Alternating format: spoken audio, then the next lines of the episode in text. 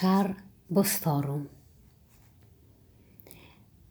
To kolejna pozycja z naszej gazetki Lehistan Sokae, która ukazała się w roku 2018 w piątym numerze. I dla tych, którzy nie mogli czytać, nie, nie otrzymali, a chcieliby może odsłuchać wersji autorskiej, zapraszam. Tłoczno, ciasno i szemrząco, jak w pobliżu ula.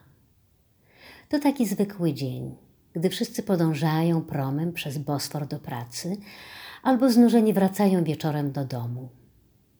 Wśród nich ostrożnie przeciska się roztańczona taca wypełniona szklaneczkami z herbatą. Pełne brązowego, świeżego naparu wędrują wśród zapchanych ław do wyciągniętych dłoni pasażerów, a te zaspane ręce tulą szklane tulipanki, ukradkiem ziewające usta powolutku zbliżają się do parującej krawędzi kwiatu i lekko ją całując, sączą łyk wrzątku. Przed końcem rejsu ciepłe spotki przesiadają się na półeczki za głowami pasażerów, bo ci zbierają się do wyjścia. Niedługo przyjdą następni podróżni i szklaneczki wrócą pełne.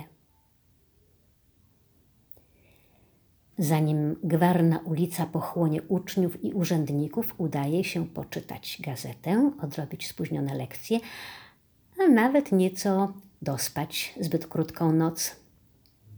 Zimą, oprócz gorącej czekolady czy ziołowego naparu, filiżanki kuszą tradycyjnym gęstym napojem o kolorze mleka, który powoli i przyjemnie rozgrzewa zmarznięte kości. Zmarznięte kości.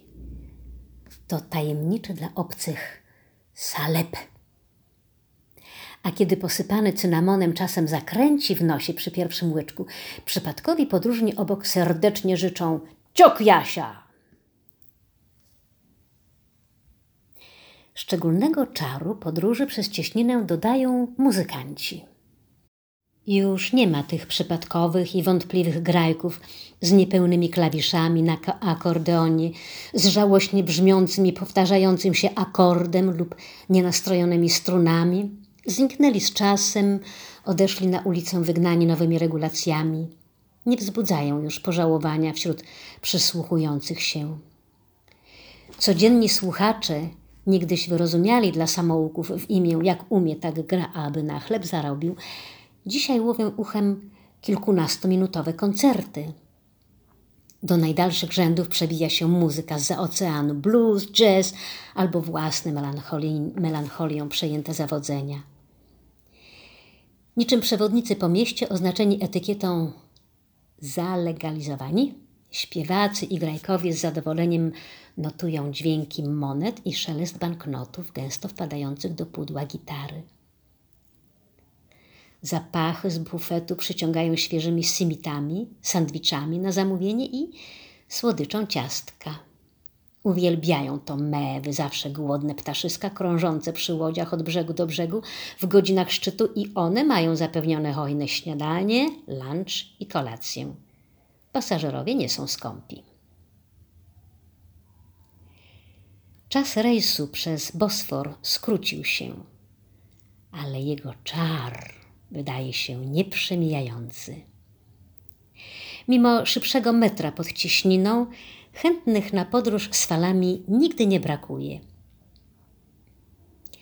Od kilku miesięcy poranny rejs w niedzielę przybrał jednak inny charakter – Zdawałoby się, że to nic dziwnego. Wczesna pora to niewielki zarobek dla pracujących muzyków.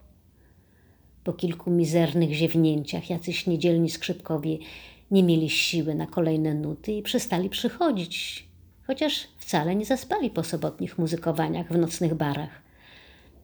Bufet zupełnie opustoszał, zieje obojętnym chłodem na powitanie wczesnych pasażerów. Nawet mewy się obraziły i niechętnie dają o sobie znać. W miejsce ciepłego życiem bufetu wkradł się bezduszny automat.